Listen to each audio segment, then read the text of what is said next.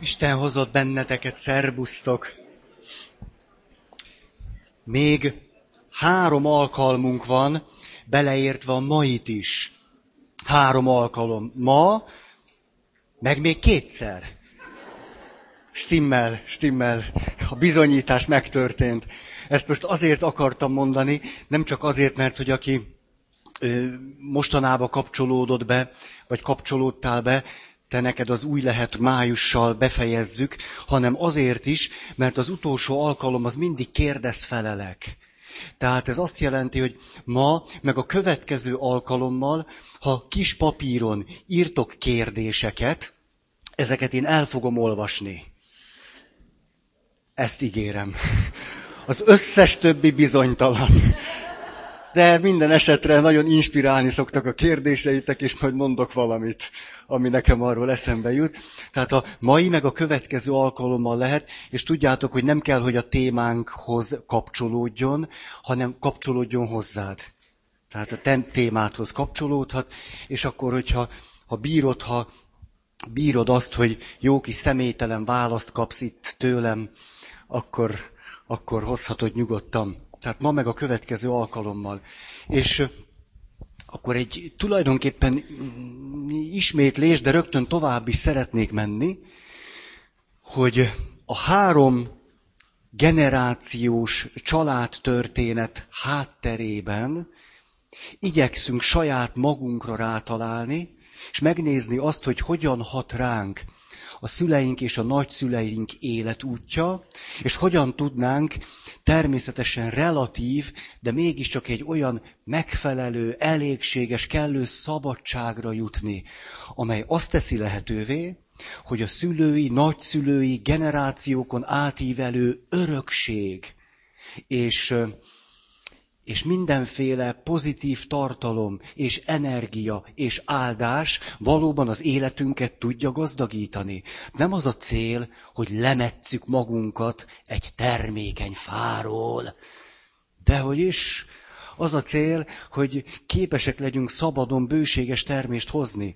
Tehát amikor függetlenedésről, meg felnövésről beszélünk, akkor nyilvánvaló ennek egy kihagyhatatlan állomása hogy dacolunk és lázadunk, és azokkal szembefordulunk pont, akiktől aztán nagyon sok mindent kaptunk, és fogunk kapni azután is. De ezt a fázist nem nagyon lehet kihagyni. Tehát az önállóság, vagy a... Ó, nem jobbít? Nem. Adok neked egy ilyet, nyugodtan. Látom, látom, de nem, nem, nem, nem tetszik. Nyugodtan, ez olyan. Na, um, igen. Na akkor nézzük, nézzük. Itt el... Jól van. Jó, jó. Na. Nem pontoztam, de elvesztettem a fonalat. Ne haragudjatok, májusban már nem bírok pontokat mondani. Szóval május közepén már csak ömlesztem. Úgy, mint a bélyeget, tudjátok. 1500 forint becsomagolva egy csomó bélyeg. Ismeritek, úgy, és akkor ki kell halázgatni, és lehet benne egy-két tévnyomatot találni. Megvan nektek ez az izgalom, hogy szolosan le fóliázott műanyag, vagy milyen akármibe ott rejlenek a bélyegek, és szedegeted ki, és nézed a... Miben kell megnézni? A bélyek katalógusban, hogy létezik-e olyan, hogy te éppen rátaláltál egy tévnyomatra, és az ilyen ömlesztett bélyegek között is zseniális tévnyomatokra lehet találni. Te...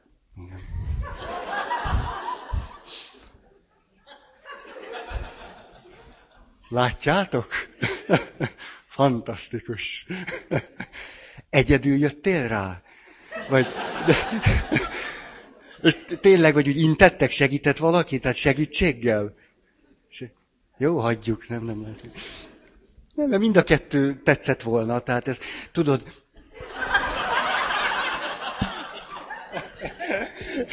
Mikor elfordulok, valami jó történik mindig. Hát ne, vonjatok már be. Ne, na jó. Szóval, na, tehát, hogy a lefóliázott, ömlesztett bélyegek között zseniális, ötvenszeres, százszoros értékű tévnyomatokra találhatunk. Tehát én hiába ömlesztem most a pontokat, izgalmas pontokat halászhatsz ki belőle számok nélkül is. Na tehát, az eredetileg pozitívnak nevezett komplexusainkról azt nagyon fontos még kijelentenünk, hogy a pozitív erejüket és tartalmukat egy életen keresztül tudnák adni számunkra, hogyha tudnánk tőlük függetlenedni. Hogyha az már csak egy pozitív örökség lenne, amihez való viszonyunk azonban már nem egy komplexusos viszony, nem egy függő viszony, valamihez, valakihez, akitől akkor, amikor az a komplexus született, nagyon pozitív dolgokat kaptunk. Oké okay, ez? Tehát egy, egy pozitív komplexusban óriási lehetőségek rejlenek, hogy a pozitívumát megtartsuk, a komplexus részét meg valahogy meggyógyítsuk. És akkor ott áramlik az élet, jön az áldás, meg az erő, legkomolyabban.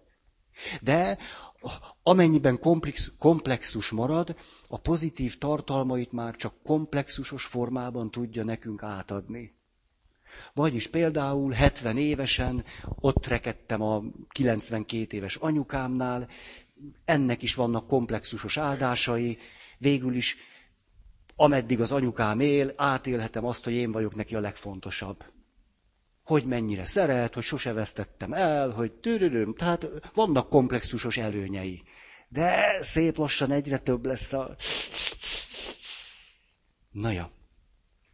Akkor a következő, hogy a serdülőkort nagyon emlegettük, hogy milyen hihetetlenül fontos, mert ott tudunk váltani, gyógyulni, elszakadni, fejlődni, felnőni, vagy ennek a, az alapvető lépéseit megtenni.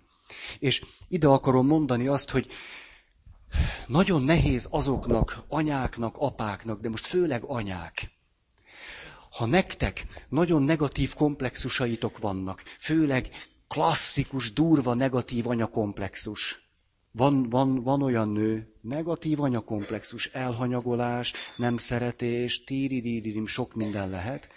Mi ennek a következménye az, hogy egész normális vagy, míg meg nem születik a gyereked. És hogy látszólag nem lehet előre kitapintani azt, hogy mi fog történni, valójában azonban nagyon is lehet előre látni. A negatív anyakomplexus viszonylag egész jól békében van a házastársi kapcsolatban, viszonylag egész jól. Azonban, mikor megszületik a gyerkőc, akkor a nagyon negatív anyakomplexussal élő nők egyszerűen nem nagyon tudnak mit kezdeni a gyerekeikkel. Hmm. Mi ennek a háttere? Roppant egyszerű. És most egy közbevetett valami csoda. Tulajdonképpen szörnyű, amit csinálok. Katasztrofális tipizálás, sztereotipizálás, mit tudom én. Én is hallom, Azért beszélünk csak ilyen nagyon egyszerű modellekben, képletekben, hogy valamit meg tudjunk ragadni. Aztán eresszük el ezeket a, ezeket a hihetetlenül primitív sablonokat. Oké? Okay? Tehát ne, nehogy ebbe akkor belevackoljuk magunkat. Csak azért mondom, hogy egy mélyebb megértésre jussunk, és utána vágjuk, dobjuk ki a kukába. Oké okay, ez? Nagyon jaj, nehogy aztán egy ilyen három mondatos diagnózissal éld az életedet. Hát szörnyű. De úgy öt percig még most ezt el lehet mondani. Tehát, hogy miért is van így? Hát képzeljünk el egy pici magzatot, pici csecsemőt, egy pici babát, akit az anyukája nem szeret megfelelően. Mi ennek a következménye? A, a madarak mindenkire csiripelnek. Halljátok? Na jó, tehát, nagyon édű. Na szóval, hogy mi ennek a következménye? Hát az, hogy egy pici baba pozitív visszatükrözés híján, vagyis, hogy jók a szükségleteid, nincs veled semmi baj, adok enni, tisztába raklak, jó, hogy élsz, enélkül, természetesen elidegenedik saját magától. Mi történik ilyenkor?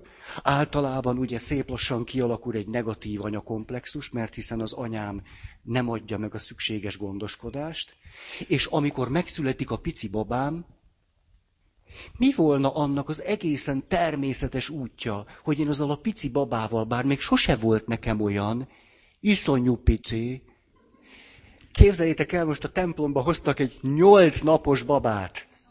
Az már igen, büszkén az anya mondta, jöttünk, bemutattuk a nyolc napos gyermeket. Micsoda biblikus áthallás. Fantasztikus. Majd jönnek 40 naposan, meg minden. És a... De olyan kis pici, hát ez, ez édes. Tehát, tehát, na jó, hát szóval egy ilyen gyerekre nincs is sapka, értitek? Tehát a, a zoknit kell levágni megfelelő. Nagyon. Szóval ott volt, na, nyolc napos, megáldottuk. A, alakuljon ki egy kis pozitív apakomplexus, vagy papkomplexus. Na, szóval, mi, mi volna annak a tulajdonképpen egészen természetes, magától értetődőnek tartható evidencia, hogyan tud valamit kezdeni, persze némi szorongással, meg mit tudom én mivel, hogy jaj, még ilyet nem csináltam, de biztos fog menni az anya a csecsemőjével. Tehát ennek egy nagyon egyszerű alapja van, hogy tud azonosulni vele. Ilyen egyszerű, hogy nem idegen, nem egy totál más, totál, amivel nincs tőlem fény évekre még a... Szia, szia. El, el, elment mellette, jó, ez nagyon jó. Szép, szép. Hát nem fog kelleni a mellény. Leült, leült. Csak örülök, hogy tudsz ülni. Már hogy... Tehát, hogy... Na, jó. Ez sem volt túl értelmes, na mindegy. Szóval, ha én gyerekkoromban nyilvánvalóan önhibámon kívül elidegenedtem a saját piciny voltomtól, a saját piciny önmagamtól, akkor, amikor ott van egy másik piciny valaki, akkor már csak olyan viszonyba tudok úgy alapból lenni, amilyen viszonyjal a saját benső kis csecsemőmmel, magzatommal, gyerkőcömmel tudok lenni. Ezért van az, hogy egy negatív, főleg egy ilyen durván negatív anyakomplexussal rendelkező nő, mikor megszüli a gyerekét, nem tud vele mit kezdeni. Nem tud. És akkor elindulnak rettenetes projekciók, elképesztő, hát áttételek mennek. És akkor képesek vagyunk az összes sérelmünket, bajunkat azon a pici babán elverni. Teljesen alkalmas rá, hogy bár, bármilyen sérelmünket rajta. Ja, és akkor azt... Mert ugye egy gyerek, egy pici baba van tekintettel a szüleire? Hát nem az a dolga. Tehát ő neki az a dolga, hogy jelezze, ha valamire szüksége van. De ha én egy negatív látásmóddal, komplexusos látással nézek egy csecsemőt, akkor elkezdek olyanokat mondani, hogy nem hagy békén. Hogy rám telepszik, hogy uralkodik rajtam, hogy nincs rám tekintettel, hogy képtelen, rendes, normális életvitelre. Mert sír. Hát Hát mondaná, ha tudná, de nem tudja. Oké. Okay. Vagy hát nem oké, okay, csak hogy legalább. Tehát, hogy sokszor ezek a komplexusok egészen váratlanul elevenednek föl, akkor, amikor megszületik a következő generáció. És akkor dolgunk van vele. Ordító jel, nem kell, hogy így maradjon, lehet vele dolgozni. Következő, tehát akkor a leválás vissza a serdülőkorhoz, kompromisszum a között, amit a saját élet akar, és a között, amit a világ akar. Oh, oh. Jó, szükségünk van a szüleinkre, akiktől leválunk. Ha a leválást tiltják a szüleink, emlékeztek, néztük, hogy egy lánygyereknek anyja, apja, fiúgyereknek anyja, apja, végig megy megint a sor. Tehát arra van szükségünk, akárhogy is, hogy legyen egy anyukánk, akihez oda lehet menni, és szeret bennünket, majd elenged, bár mondhatnám, hogy ez a szeretet része, tehát nem szeret bennünket és elenged, hanem valóban szeret bennünket, tehát szeret, és abban benne van az is, hogy elenged. És aztán kell egy apukánk, akihez aztán oda tudunk menni, akihez oda lehet menni, aki szeret bennünket, és mert szeret bennünket, elenged. És hogyha ez a négy lépés megvan, már hogy így, hogy oda menni, leválni, oda menni, leválni, akkor lehet elindulni egy csajszi felé. Egy pasi felé. Úgy, hogy úgy viszonylag jól vagyunk. És nem ilyen rettenetes, földolgozatlan örökséggel, komplexusokkal bóklászunk, mint ahogy szoktuk. Na, oké? Okay? És ilyenkor aztán nagyon érdekes dolgok vannak, ugyanis a szülő komplexusainkhoz hozzá tartoznak a szüleink árnyék személyiségei is. A szüleink meg nem élt dolgai. Uh. És akkor látjuk, hogy az apánk vagy az anyánk az sosem csinálta, de ráhangolódunk, és látjuk, hogy csinálta volna, ha lett volna mersze, na akkor majd mi. Hihetetlen finom érzékkel és nem tudatosan vagyunk képesek a szüleink árnyék személyiségére. Tehát nem tudatos, de bennük nagyon elevenen lévő személyiség részeire ráhangolódni, és azt mondani, na akkor én ezt most megélem. Hát, hogy aztán ott abban az árnyékban jó dolgok vannak-e, vagy nem.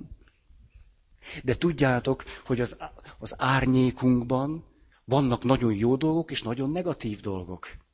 Ugye múltkor erről beszéltem, hogy ha ateista vagy nem vallásgyakorló embereknek az Isten képzeteivel foglalkozunk, beszéltem erről? Ezt nagyon élvezem. Akkor az derül ki, hogy minél tudatosabban ateista valaki, na nem, hát ez így azért túlzás, de Szóval nagyon utálja az egyházat, a vallás egy marhaság, a keresztes háborúk, az inkvizíció, meg a nem tomi, pedofil papok, és amikor ez mindenkinek itt a fejében nagyon tudatosan ott van, és elkezdünk csinálunk mondjuk egy vizualizációt, olyan gyönyörű Isten képzetei vannak, mind a tíz papi ujjamat megnyalom utána. Gyönyörű képzetek, gyönyörűek. Tudattalanok. Hát ahol ugye a fölszínen rettenetesen negatív dolgok vannak, hát a fölszínen mi nyilván, de akkor tudatossá válhat minden negatív eleme az ő Isten képzeteinek. Ami nem válhat tudatossá, azok a pozitív elemek. Ezért hihetetlen, olyan szépeket tud, tudtok, vagy tudnak mondani olyanok, akik egyébként azt mondják, hogy a papok hülyék, a pápa német, meg nem tudom, tehát mi...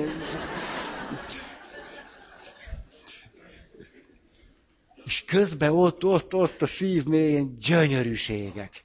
Na és akkor kezdjünk el vizualizálni vallásos emberekkel. Ó, ó, le is ülök. Ott aztán jönnek olyan nevív képzetek, ugye, mert ő pedig meri, tudja tudatossá tenni az összes pozitív képzetét, amennyiben úgy gondolja, hogy az az egyház tanításával összefüggésben van mert azért még ott is kontrollálunk. És, és akkor ott, hú, micsoda rémisztő képzetek tudnak jönni. Á, miért örülök ennek? Ez valami szakmai ártalom. Az azzal is nagyon jó lehet dolgozni. Na. Jó, jó, jó, jó. És akkor így jutottunk el oda, de remélem, hogy mondok azért új dolgokat is most, mert úgy akarok ismételni, hogy legyenek benne új dolgok. Most azért itt vagyok. Múltkor úgy voltam itt végig, hogy nem is érkeztem meg. Szörnyű érzés. Egyszerűen nem tudtam itt lenni. Nem, nem, nem, teljes. Ah, de most itt vagyok, jól van. Tehát ezért lehet olyan óriási jelentősége az Isten képzeteinknek, és hogy átadhatjuk magunkat természetesen egy valamiféle Isten komplexusnak serdülőkorban. Hát nem kezdhetjük rögtön a csúcson, Hát na, na, hogy jó kis komplexusos képzeteinknek átadjuk magunkat, de ez hihetetlen, nagy, királyi útja annak, hogy le tudjunk válni a szülőkomplexusainkról. Főleg ott nagyon izgalmas, ahol eredetileg pozitív szülőkomplexus van.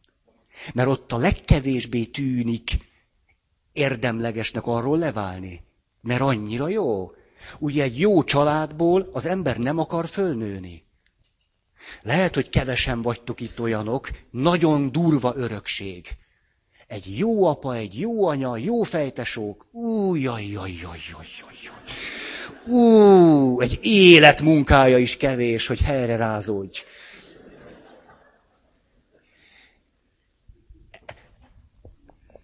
számomra egyáltalán nem megdöbbentő az, mikor jön egy élet, és azt mondják, hogy, hogy jó fej volt az apja, rugalmas is volt, voltak is szabályok, meg mit tudom én, mi is volt, anyja is jó fej, szoptatta is, dajkálta is, nem tudom mi, hát. Narkós lett.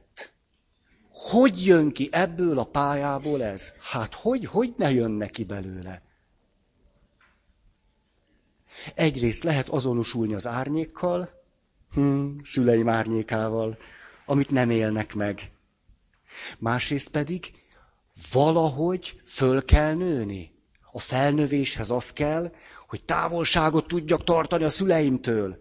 Hát ha ott minden oké, okay, akkor egyszerűen csak úgy tudok, nem csak így tudok, de megvan ennek a logikája, hogy úgy lázadok, hogy akkor én egy gazember leszek. És ott lehet rekedni. Tehát ezért most ez egy, mondom árnyaltabban, egy 15, 16, 17 éves fiatalember, hát azért nem felnőtt. Tehát simán elkezdhet drogozni, egyszerűen csak abból az indítatásból, de jó lenne a jófej füle, szüleimmel szemben fölnőni. És ott lehet maradni, ott lehet rekedni. Ó, tehát egy pozitív örökség éppen az elszakadáskor hihetetlenül terhes tud lenni. Nagyon.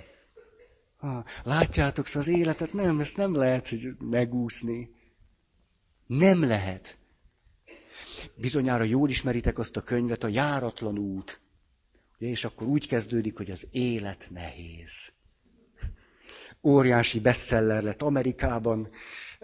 Ez a kezdő mondat vonzotta az embereket. Az élet nehéz.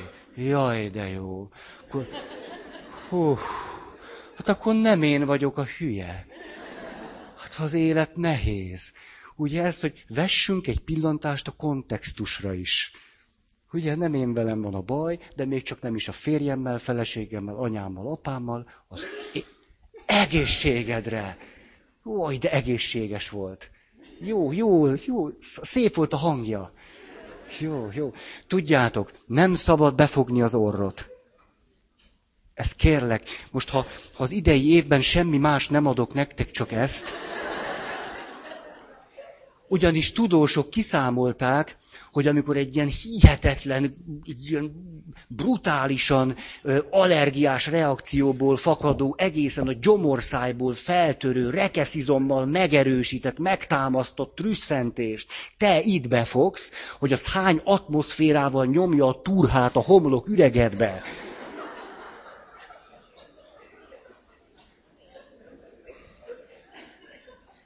Nem ajánljuk tehát az orr befogását.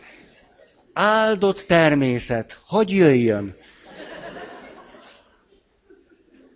Van kezünk, zsebkendő, tehát lehet valamit csinálni, de nem kell befogni, hogy ne, nem ilyen viktoriánus korban. Szóval két hétig fekszik homloküreg gyulladással. Hát, hagy szóljon! Én a misén szoktam, kikapcsolom a mikrofont, bekapcsolom.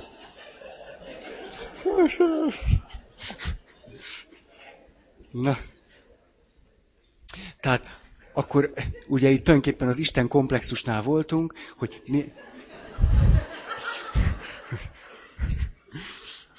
Ez az árnyékból föltört egy fecsegő nő. Ugye ez, ez kicsit etetem őt is. Na. Szóval, de tényleg itt tartottunk, hát ha ti nem, akkor nem jöttetek velem.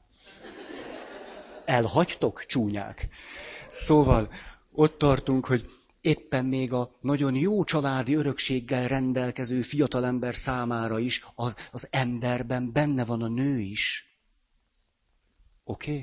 Tehát azért nem mondom, hogy fiatal nő, mert tehát fiatal ember esetében is óriási lehetőség az, hogy létezik Isten komplexus, és lehet továbbvinni, és van egy a szüleinknél hatalmasabb valami, valaki, aki felé túl tudjuk nőni a szüleinket, akinek az oltalmában lehetünk, és akinek a gyermekeivé lehet válni a kapcsolatunk révén, ami természetesen tizenévesen nyilvánvalóan terhelt, és komplexusos, és reflektálatlan, és blöm, blöm, blöm, blöm, de hát miért kéne másnak lennie? Az úgy egészen normális. És aztán akkor 25, 30, 35, általában 40 körül úgy is bebukunk. Tehát, hogy 40-45 körül azért az az Isten képzet, ami addig tartotta magát, a komplexusos viszonyunk, az beszokott dőlni. Tehát addigra van annyi élettapasztalatunk, hogy az már abban az Istenben tovább nem nagyon lehet már hinni. Ugye? És akkor ott óriási lehetőség van a gyógyulásra. Papoknál, apácáknál. Ah, nem kell betojni, tele a gatya, és jaj, most mi lesz, most kiderült, hogy azért lettem pap, mert nem volt apám, és most akkor izé, rávetítettem, jó van, ezt csináltad, és akkor mi van? Ja, én meg rohadt banánt kaptam a zöldségesnél, az se jó. Mi? Hát ez is csak... Mind a kettővel lehet valamit kezdeni. Nem kell rögtön... Látjátok, megy az élet, megy ez nekünk, nem kell beszarni. Na. A, ezeket a kifejezéseket a Mária rádióból mindig szokták törölni.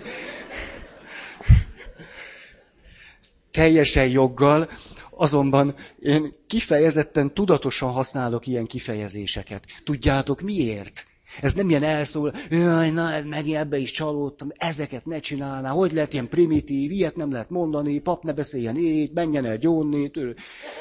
A, azért, mert vannak köztünk olyan igazi, jó kisfiúk és jó kislányok.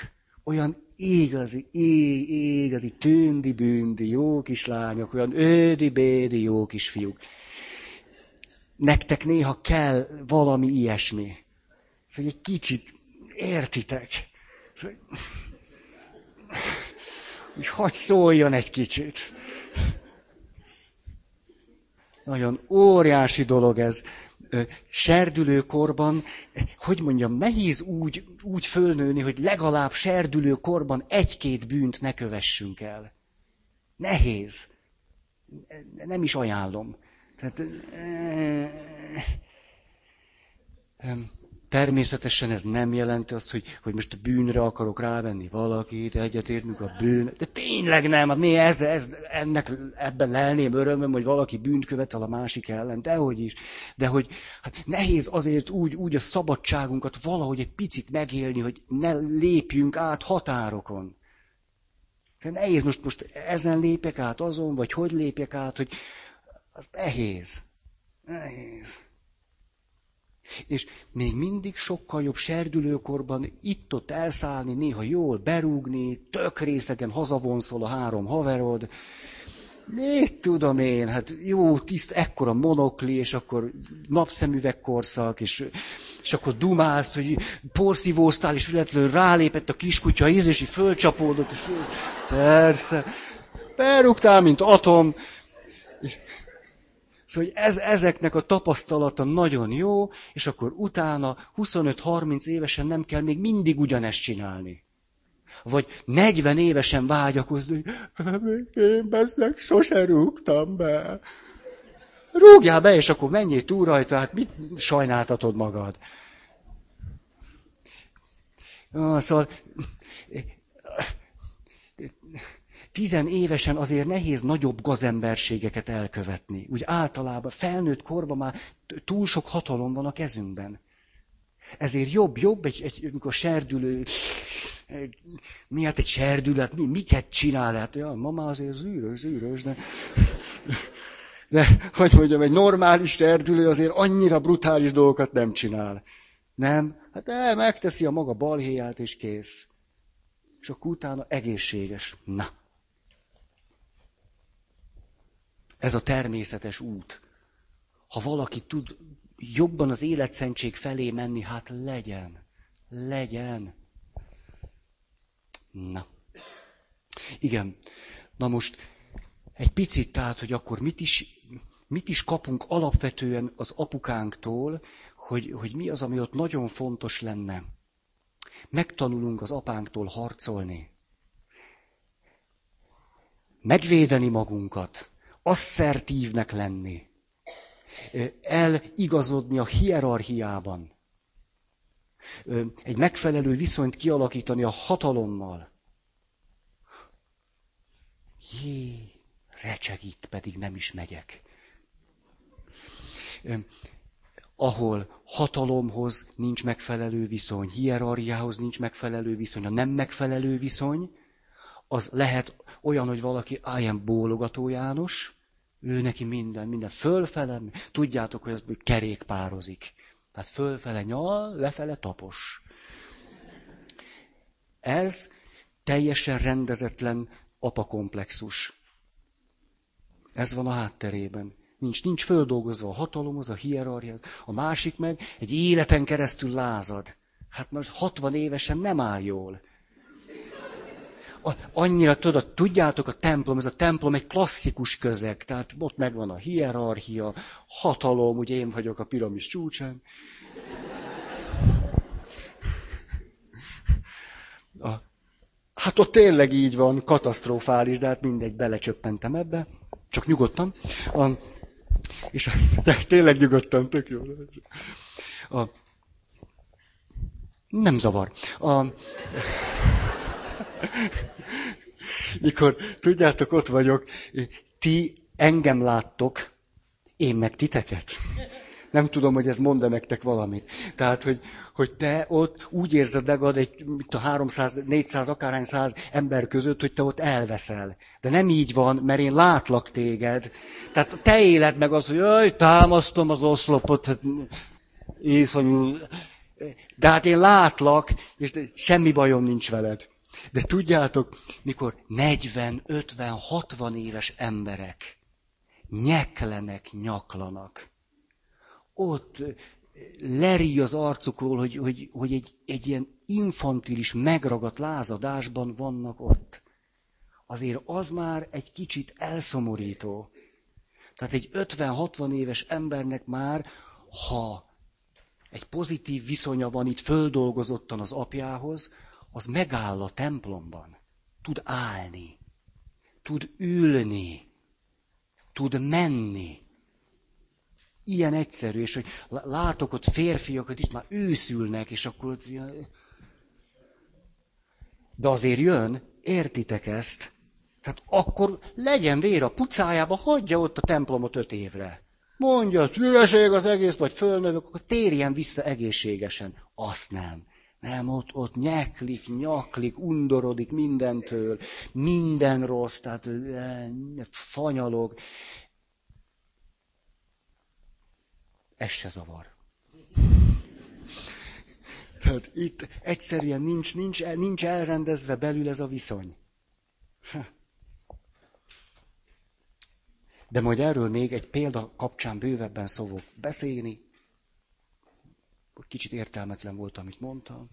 Jött hozzám néhány szülő, már hogy egy apa meg egy anya. És az is, ez, ez ugye a lélektanban egy nagyon nagy kérdés, hogy a két ember az csoport-e vagy nem. Ez nagyon, tehát hogy csoportként foglalkozunk velük, vagy nem. Én átvágtam a Gordiuszi csomót. A két ember csoport-e vagy nem. A két ember, az pár. Tehát párként foglalkozunk velük. Na. A, jöttek azzal, baj van a serdülő fiunkkal. Ugye hát ez, ez teljesen normális. Már a serdülő fiú normális, a szülőkről még nem derült ki. És a, de hát meghallgattam őket, és a... Mm-hmm.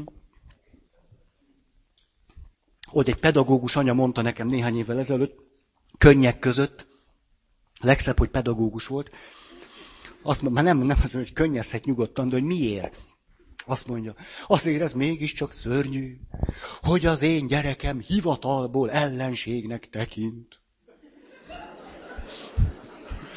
Teljesen frappáns megfogalmazás egyébként. De miért kell ezen akkor sírni? Persze, hogy kell.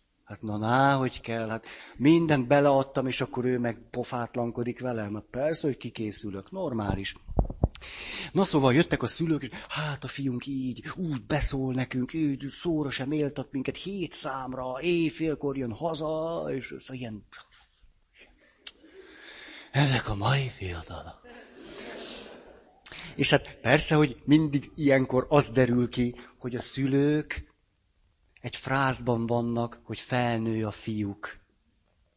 Hogy független lesz, elmegy, és már nem az én kicsi fiam, már nem nekem mondja, nem én hozzám bújod, nem nekem adja a puszit, hanem annak a rozinak. És a... Na, tehát kiderült az, hogy ne, nem, nincs azzal a fiúval semmi baj. Sőt, a nagyon erőteljes lázadás általában az erősebb függésnek a jele. Hát ha én elég szabad vagyok a szüleimtől, minek erőteljesen lázadni? Hát ha viszonylag lazán kötődöm csak, egészségesen, de szabadon, akkor nem kell fejjel menni a falnak, ott kell durvának lenni, ahol tudattalanul, de azt gondolom, hogy nagyon durvának kell lenni ahhoz, hogy végre el tudjak szakadni. És ez az, amit a szülők meg mindig félreértenek. És elke, elkezdenek akkor zsarolni, meg jaj, hogy tehetesz meg, de hát mi, és a nagyon durva lázadást kifejezetten ellenük irányuló, mit tudom én, minek, támadásnak veszik, és azt gondolják, hogy most végső soron kiderült, hogy a gyerekünk egyáltalán nem szeret, és kicsit se vagyunk neki fontosak. Pont fordítva van. Pont éppen fordítva van. És ha a szülők ezt meglátnák, akkor itt a döntő lépésben tudnák segíteni a gyerekeiket. Jó? Na. Jó. Jó, hát akkor itt egy picit még a lányról, hogy, hogy a, a lánynak az apa viszonya, hogyha rögtön nézzünk egy picit három generációt, hogyha annak a lánynak az apjának pozitív anyakomplexusa van. Megvan? Tehát középen van mondjuk egy apa. Ennek az apának az anyjához fűződő és fűződő kapcsolata pozitív anyakomplexus. Akkor a, az unoka, aki most a mi főszereplőnk, aki lány, tehát lány, fiú, lány. Anya, apa, lány. Ez mindig lány. A, akkor ő neki egy nagyon jó lehetősége, öröksége van arra, hogy egy ilyen ösztönösen normális pasit fogjon ki. Ez nagyon. Ha azonban az apának negatív anyakomplexusa van, akkor nem tud a saját lányához olyan pozitívan kötődni, ezért akkor inkább nem személyes, hanem személytelen értékeket ad át. Ezért tehát, hogyha a lánynak pozitív az apa komplexusa, megvan még? Majd még egyszer elmondom. Pozitív az apa komplexusa, akkor ő a szellemi értékek felé fog elindulni. Annak a vonzásában fogja élni az életét. Érthető, hogy mi a különbség? Tudok rajzolni? De minek rajzoljam fel? Ez olyan szép. Ezt ki kellene színezni. Tehát, hogy egyáltalán nem mindegy, hogy az apának az ő anyjához fűződő komplexus a pozitív vagy negatív. Mert ahhoz képest kapcsolódik a saját lányához, és a lány azon keresztül kötődik a férfi értékekhez. A pozitív nagymama komplexus, most így mondjuk a lány felől nézve, de az apáról van szó. Tehát igazából nem nagymama komplexus. Ha pozitív, akkor a, a, a komplexusos magatartás tud személyes lenni. Mert az apának a lányához való viszonya is személyes tudott lenni. Ha azonban negatív, akkor ott inkább személytelen a viszony, akkor a férfi értékeknek a személytelen része kerül előtérbe.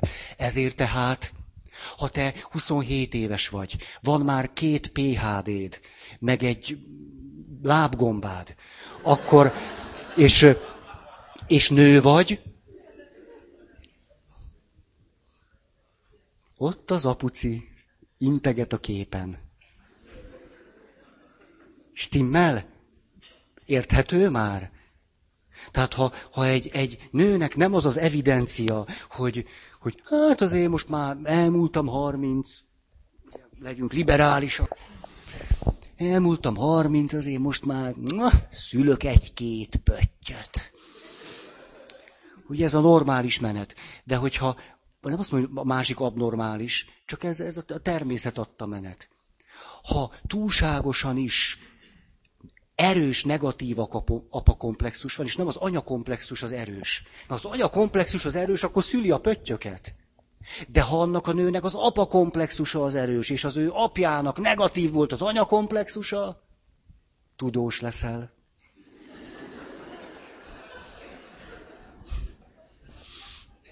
Így megy.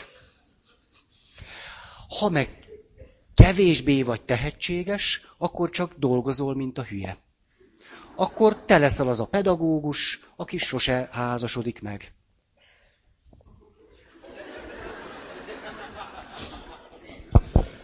Ú, de durva volt! Oj, oj, oj, oj, oj, oj. Ó, András! E, mondjad? Erős kritika pedagógusokra. De ígyunk pedagógus anyákra.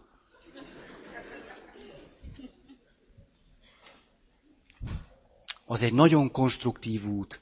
Na erről is akarok beszélni. Látjátok, itt csacsogunk, jól vagyunk, tavasz van.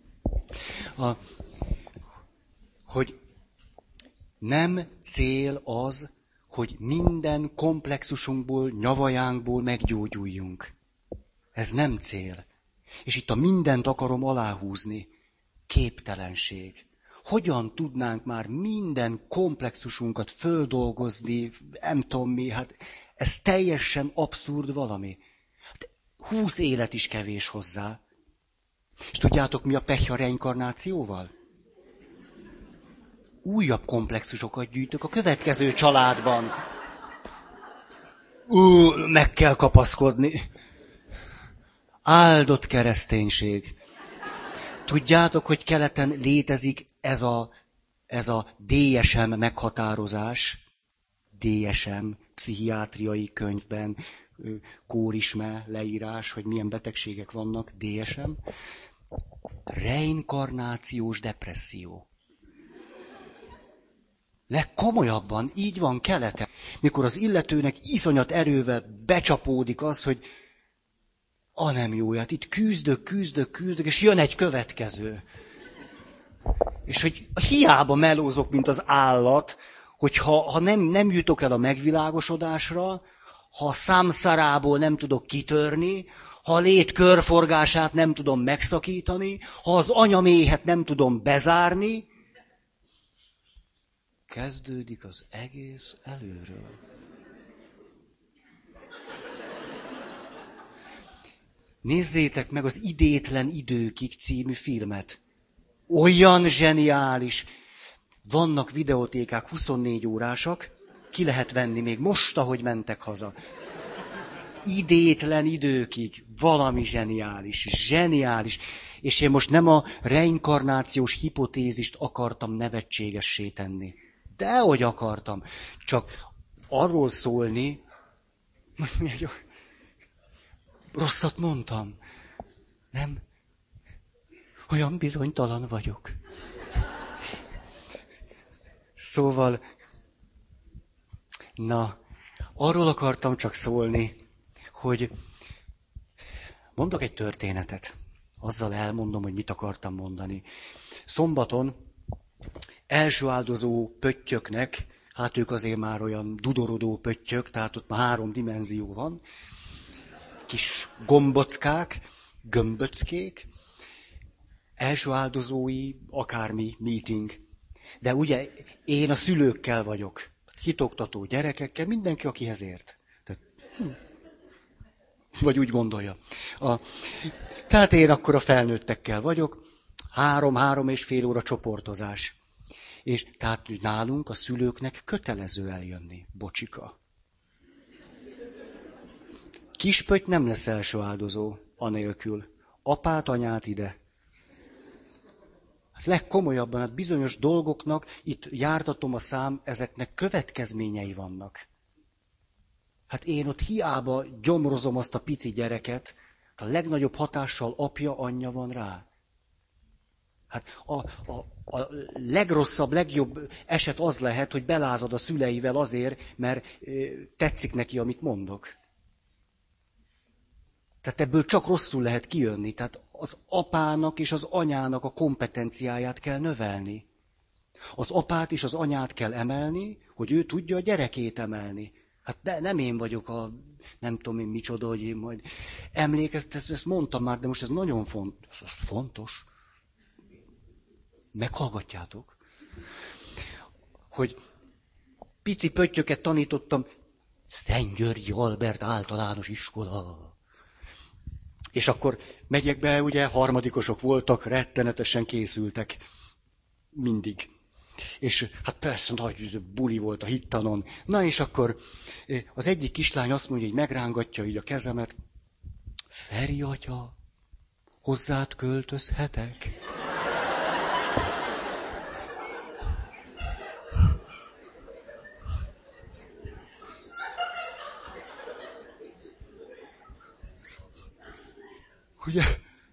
Hát, hát hogy jutott ez eszedbe? Mert hogy Feri atya, te olyan szépen beszéltél a nagy hétről, a húsvéti ünnepekről, de az én szüleim nem hoznak el a templomba, és egyedül nem engednek át a hépsineken. Ezért arra gondoltam, én a nagy hétre oda költözök hozzád.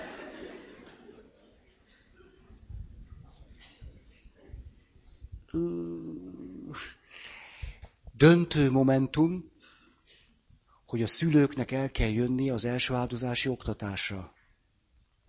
Én anélkül nem. Nem. Ezért aztán fejlesztjük a szülő kompetenciáját, spirituális kompetenciáját, és így ők fejlesztik a saját gyerekeik spirituális kompetenciáját. Ah, tök jó. És a pap meg lehet pap. Nem, és olyan nem, pótapa, meg pótanya, meg pót, nem tudom mi, kávé. Szóval, de most miért kezdtem el ezt mondani? Jobban megértsük, de mit?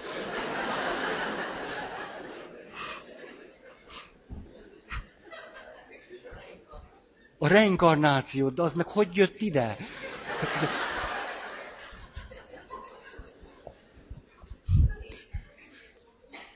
És milyen komplexus?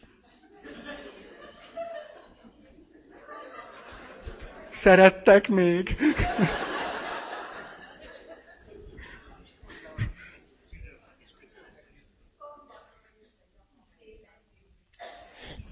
Te tudsz valamit. Te... Fantasztikus. De azon már túl vagyunk. Hát várjál. Most itt ezt már elmondtam. Azt mondja, jó, léteznek az életben befejezetlen dolgok. De, de, de tudom, hogy mire mondtam, tudom, tudom, tudom. Arra, hogy ne, jött, tehát szünet volt, első áldozó gyerekek szüleivel eszegettük a mit? Hát mit? Pogácsát, hát mit? Pogácsát. Eszegetjük a pogácsát, és azt kérdezem az egyik apától, aki azt mondta, hogy az egész család már egy tök túti helyen van, és ott hosszú hétvégéznek. Hogy akkor mondd meg nekem, kedves apukam, te miért vagy itt? Nem volna sokkal jobb ott lenni azokkal, akiket szeretsz, meg tőlem, te eljöttél ide, mi a fenének jöttél ide? Azon túl, hogy kötelező, és hát most... És akkor az apa egy ilyen zseniálisat mond, azt mondja, hogy tudod azért, mert már jó néhány éve rájöttem, hogy az életben nem fér bele minden. Ezért aztán a lényeges dolgokra ráérek. Szólt a Szentlélek. Ez nagyon ott van. Az életben nem fér bele minden, ezért a lényeges dolgokra ráérek. Az életünkbe nem fér bele az, hogy minden nyavajánkból kigyógyuljunk, hogy teljesen egészségesek legyünk, hogy tök normálisá váljunk. Dehogy fér bele. Nem fér bele. Ezért van a spiritualitásnak óriási jelentősége, mert a spiritualitás azt mondatja velünk, joggal, hogy akármilyen sérülten is lehet nagyon értékes életet élni. Egyszerű nyelven szólva, a legnagyobb sérüléseinkből is óriási kincsek és értékek tudnak fakadni. Tehát az a személyiség fejlődésre és az élet szentségre egyszerre érdemes törekedni. Egyszerre.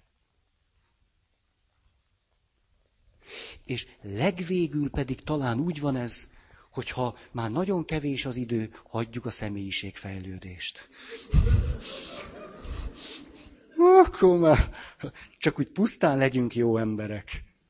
Betegen, nyavajásan, ezén. Jön hozzám egy hölgy, csak hoz, hozzam a példát, az mindig jön hozzám, és hoz nekem kaját. Ez egy külön történet, hogy a nők miért etetik a papot. De ráadásul én igazi kihívás vagyok nekik. Ugye? Tehát... Szóval... Mondjuk nem szeretem annyira, hogyha azért hozzák a kaját, mert ez csak másodlagos motívum, már hogy én. Az elsődleges motívum az egymással való rivalizálás. Ugye, ezt, ezt, nem, ezt annyira nem kajálom. Ez az asszony azonban jön, hozza a kis kaját, és a következőt mondja, de nagyon, ilyen nagyon kedvesen, kicsit párás szemmel. Azt mondja, és nem hajnal volt. Azt mondja, nem akarlak téged, Feri, atya megbántani, vagy, vagy, vagy rád telepedni. Tudod, azért hozom neked ezt a kaját újból, meg újból, mert nekem nem volt édesanyám. És olyan jól esik nekem hozni neked. És múltkor, mikor kiderült, hogy a mise után elmentél kirándulni, jaj, de bántam, hogy nem tettem bele a kis szatyorba egy almát. Halljátok ezt, hogy mit mond ez az asszony? Nem volt nekem anyám, és ebből a sérülésemből egy érzékenységet fejlesztek ki, hogy én anyaian tudjak működni. Ha kell, ha nem. Akkor is nagyon-nagyon szép. Ezt a keresztény hagyomány egyszerűen csak úgy hívja, hogy életszentség életszentségre való törekvés. Nem kell mindenből meggyógyulni, kigyógyulni, hanem néha érjünk rá jót tenni. Nagyon egyszerűen mondtam, fordítsátok le a ti árnyalt nyelvetekre. Ezt nagyon fontosnak tartom. A, egyszerűen az életben nem fér bele, hogy mindig önismereti csoportokban leleckedjünk. Tehát járunk oda is, meg analízisbe, terápiára, tehát azért megvan minden. Remélem. Tehát azért szép lassan az életbe berefér ez is, az is, avaz is. De közben meg, hogy mondjam, hát... Na, de ezt a szót nem mondom ki. Értitek? Sze. De nem a három betűs. Na jó. Ezért nagyon, nagyon elbillent, hogyha valaki csak valami ilyen konyha lélektantól inspirálva a személyiség fejlődésére teszi az életét. Én ilyet sose tennék. Ó, de sivár élet lesz abból. 70 évesen is 125. csoportodba ülsz, és közben mind az élet elment melletted. Hát hol le anyó mesét ismered-e? Ugye? Megy a, a, a testvér, ő neki célja van, ő, ő, személyiség fejlődik, megy, megy, megy, megy, és akkor az almafa meg kiabál. Szedjél le, szedjél le, megértünk már. Hülye almák, menjetek a felébe, nekem célom van az életben. És akkor megy, és a kenyerek is kiabálnak, megsültünk, megsültünk, vegyél ki. Hát öddögöljetek meg, szenesre égjetek kis barbok, én nekem célom van az élettel. Egészségesen halok meg.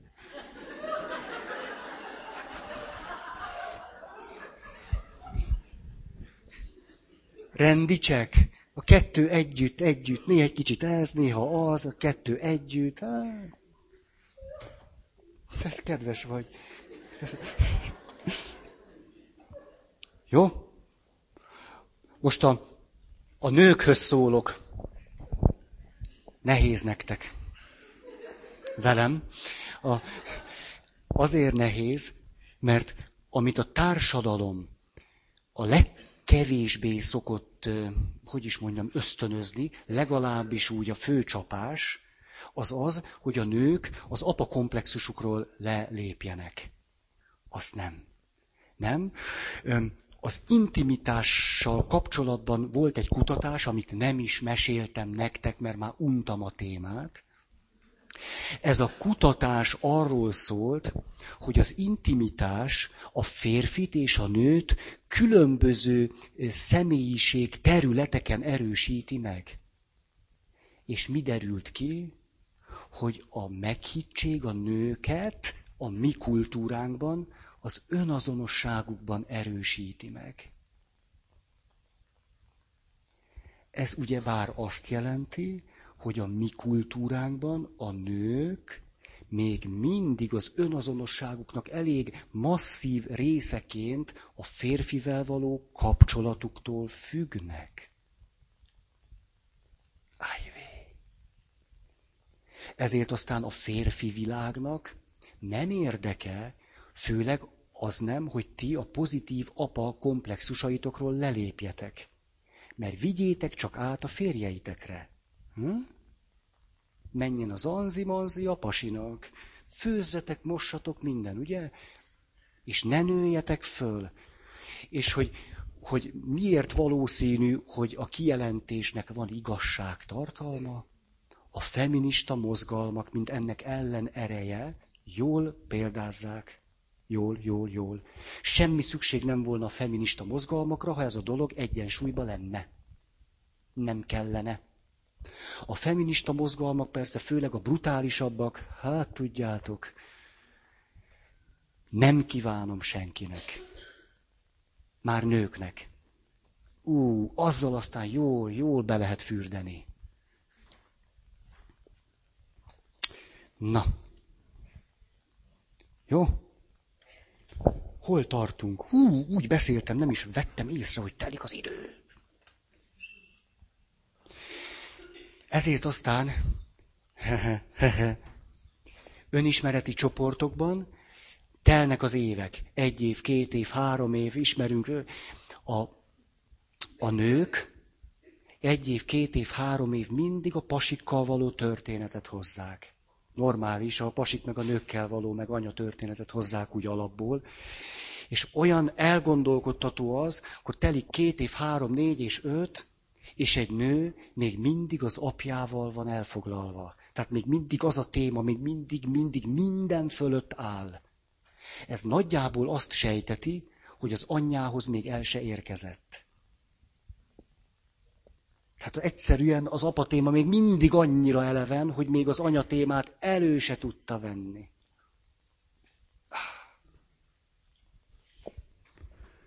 Hm.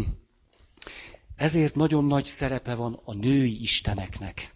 De erről múltkor Mária kapcsán beszéltünk. Nem Isten, Isten szülő. Na most. Üm, jó. Oké.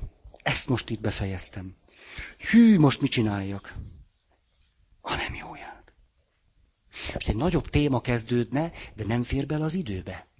Ezért előadói rutinomtól vezetve a fejemben meglévő koncepciót rugalmasan átalakítom. És a fönnmaradó tíz percet egy másik témára fogom szánni. De mi legyen ez?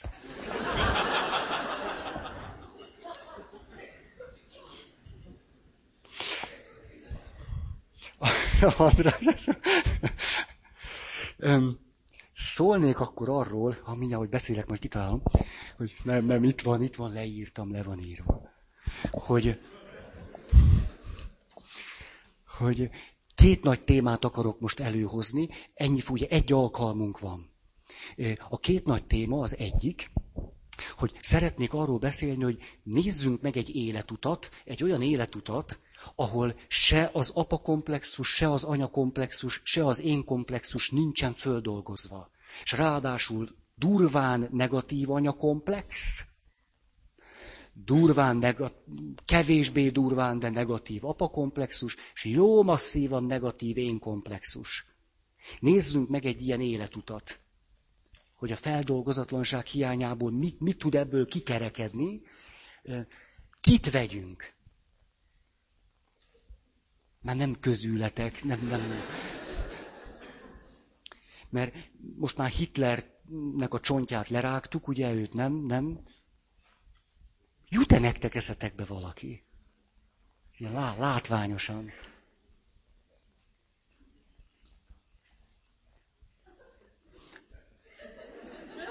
Ki? Nem, nem hallottam.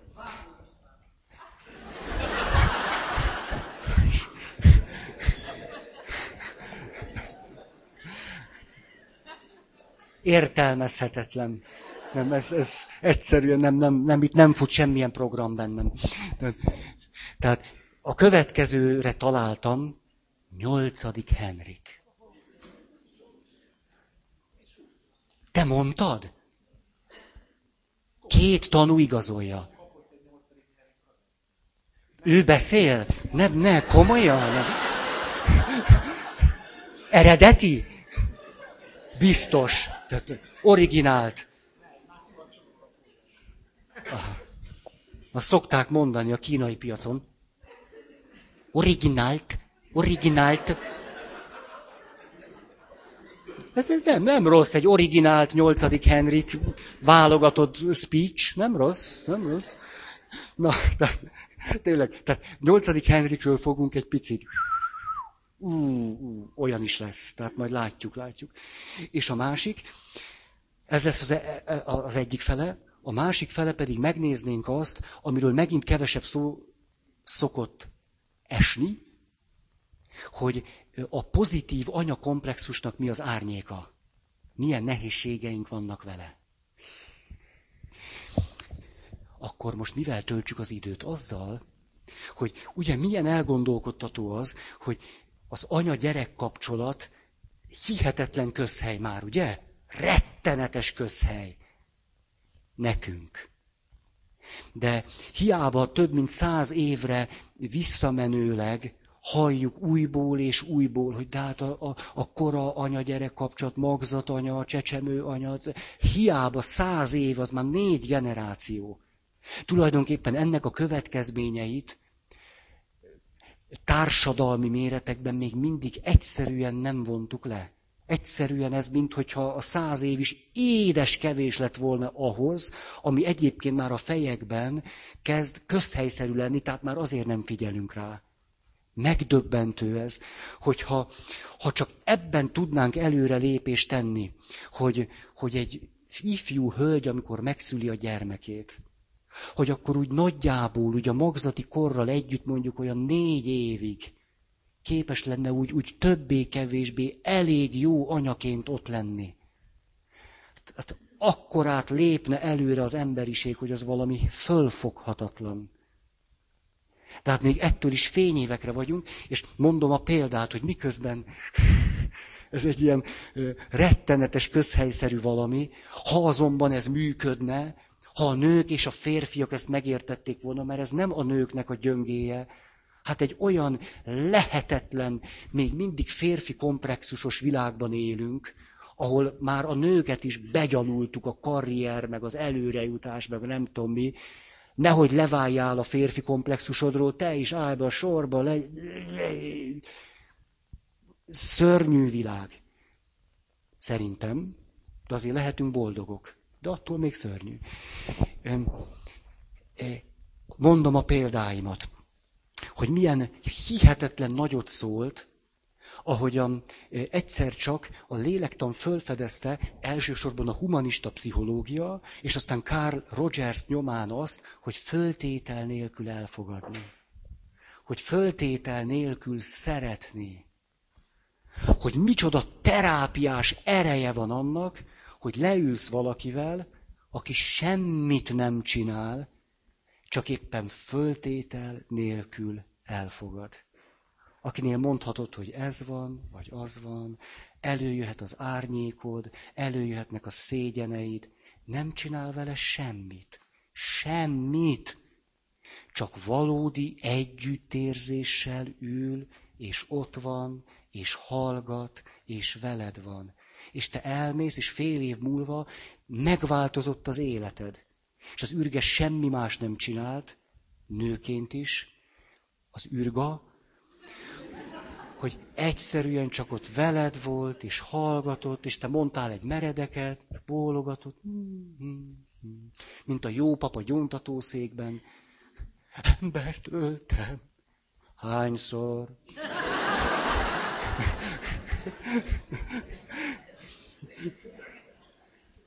Szóval, hogyha az anyatéma úgy többé-kevésbé leesett volna a mi világunkban, már értitek, tehát ugye a tantusz leesett volna, akkor Carl Rogers és a humanista pszichológia, és ez egyszerűen így ment volna a feledésbe. Mert nem lenne rá szükség. Ugyanis a amit humanista pszichológia, főleg Carl Rogers, a föltétel nélkül elfogadás, a terapeuta szinte semmit se csinál, csak, csak úgy ott van, és jelen van, és de valódi együttérzéssel, valódi elfogadással, ez anyaterápia. Ugyanis rájöttem, vannak anyaterápiák és apaterápiák. Már, ahol a terapeuta vagy a segítő elsősorban anyaként működik, vagy elsősorban apaként a non-direktív, non-direktív, Rogersi, humanista, az anyaterápia. És majdnem minden embernek bejön. Nagyon bejön. Nem jöhetne be ennyire, hogyha nem volna akkora ínség erre. Hogyha normális házastársi kapcsolat, tűrhető szülőkapcsolat, és nem tudom, egy-két barát, nem lenne rá szükség. Hát az a szomorú, hogy pszichológushoz kell menni. Ez a szomorú. Hogy ez a maga természetes útján nem tud működni. Hát mi a ti nyomorotokból élünk. Hát nem kellene, hogy legyünk. Csak kellenének egészen olyan többé-kevésbé normális anyák és apák. Ez, ez, ez. Tehát nem, ez föl van így fújva ez az egész. Há.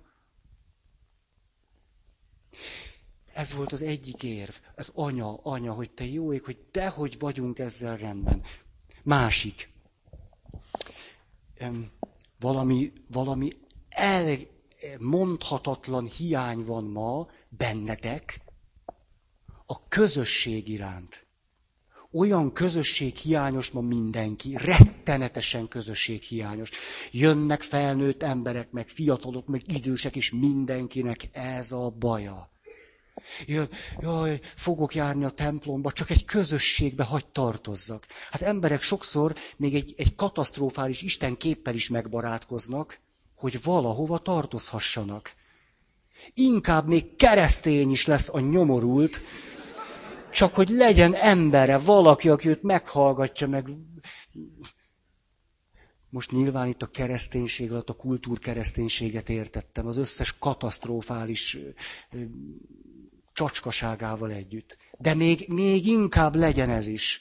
Még inkább képes vagyok kibírni annak a papnak a beszédét is, csak mert mellettem ül valaki, aki, akivel el lehet menni havonta egyszer kirándulni. Most na, fiatalkor, serdülőkortól kezdve nincs, nincs kivétel, nincsen kivétel a korosztályokban. Ez valami döbbenetes anya és család hiányról árulkodik. Döbbenetes hiány, és hogy benne vagyunk egy teljesen földolgozatlan apakomplexusos kultúrában.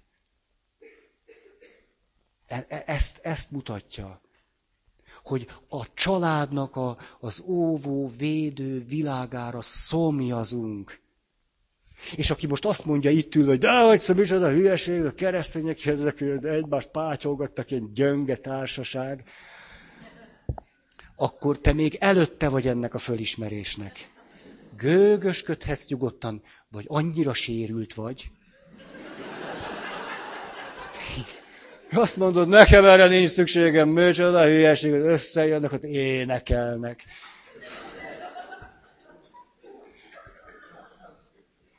A, és amikor, és itt van egy ilyen hihetetlen fájdalmas kettősség. Az egyik, hogy majd kivérzünk.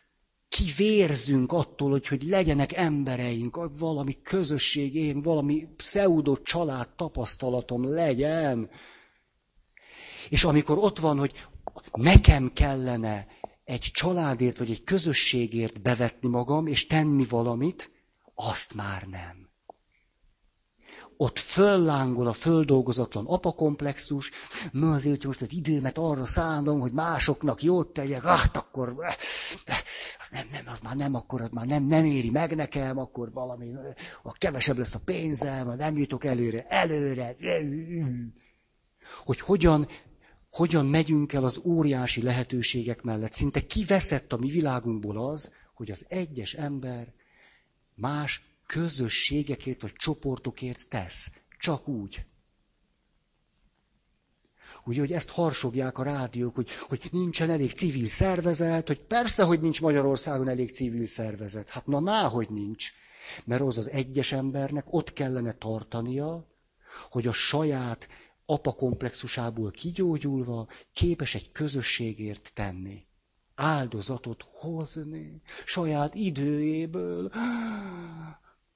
hogy ma mindenki csak akkor hajlandó mások közé menni, ha ott kap valamit. Halljátok ezt?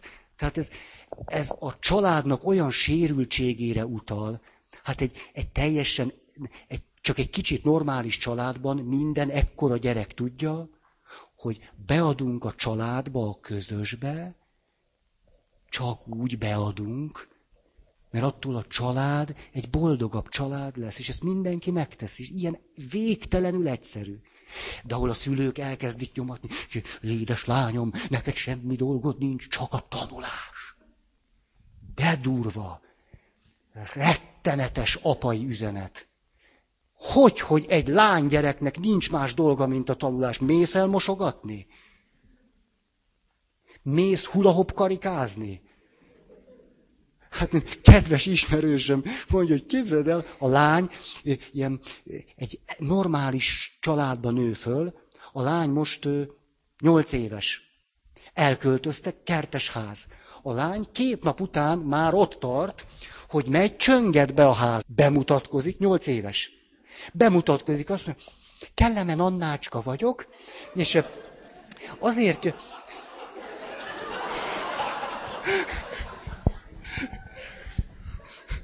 Jaj, eltelt az idő, ezt nem, sajnos már itt kell abba hagyni ezt. Tehát hát nyilván nem ezt mondja.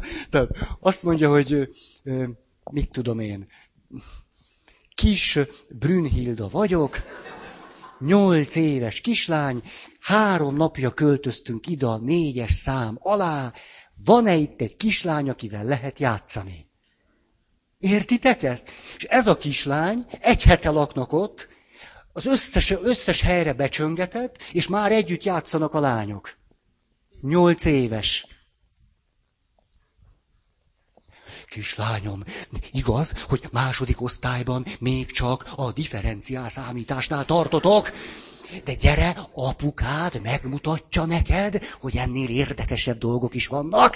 Gyere, gyere, gyere. Bekapcsoljuk a számítógépet, és hagyd, hagyd a többi embert, azok olyan humanoidok bűzölögnek, testnedveik vannak, és szaguk.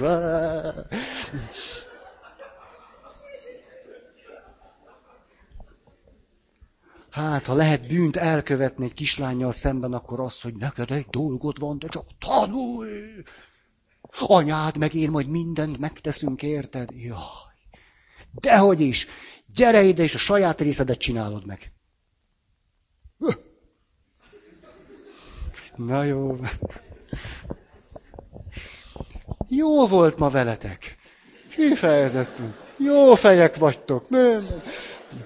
Akkor akar-e valaki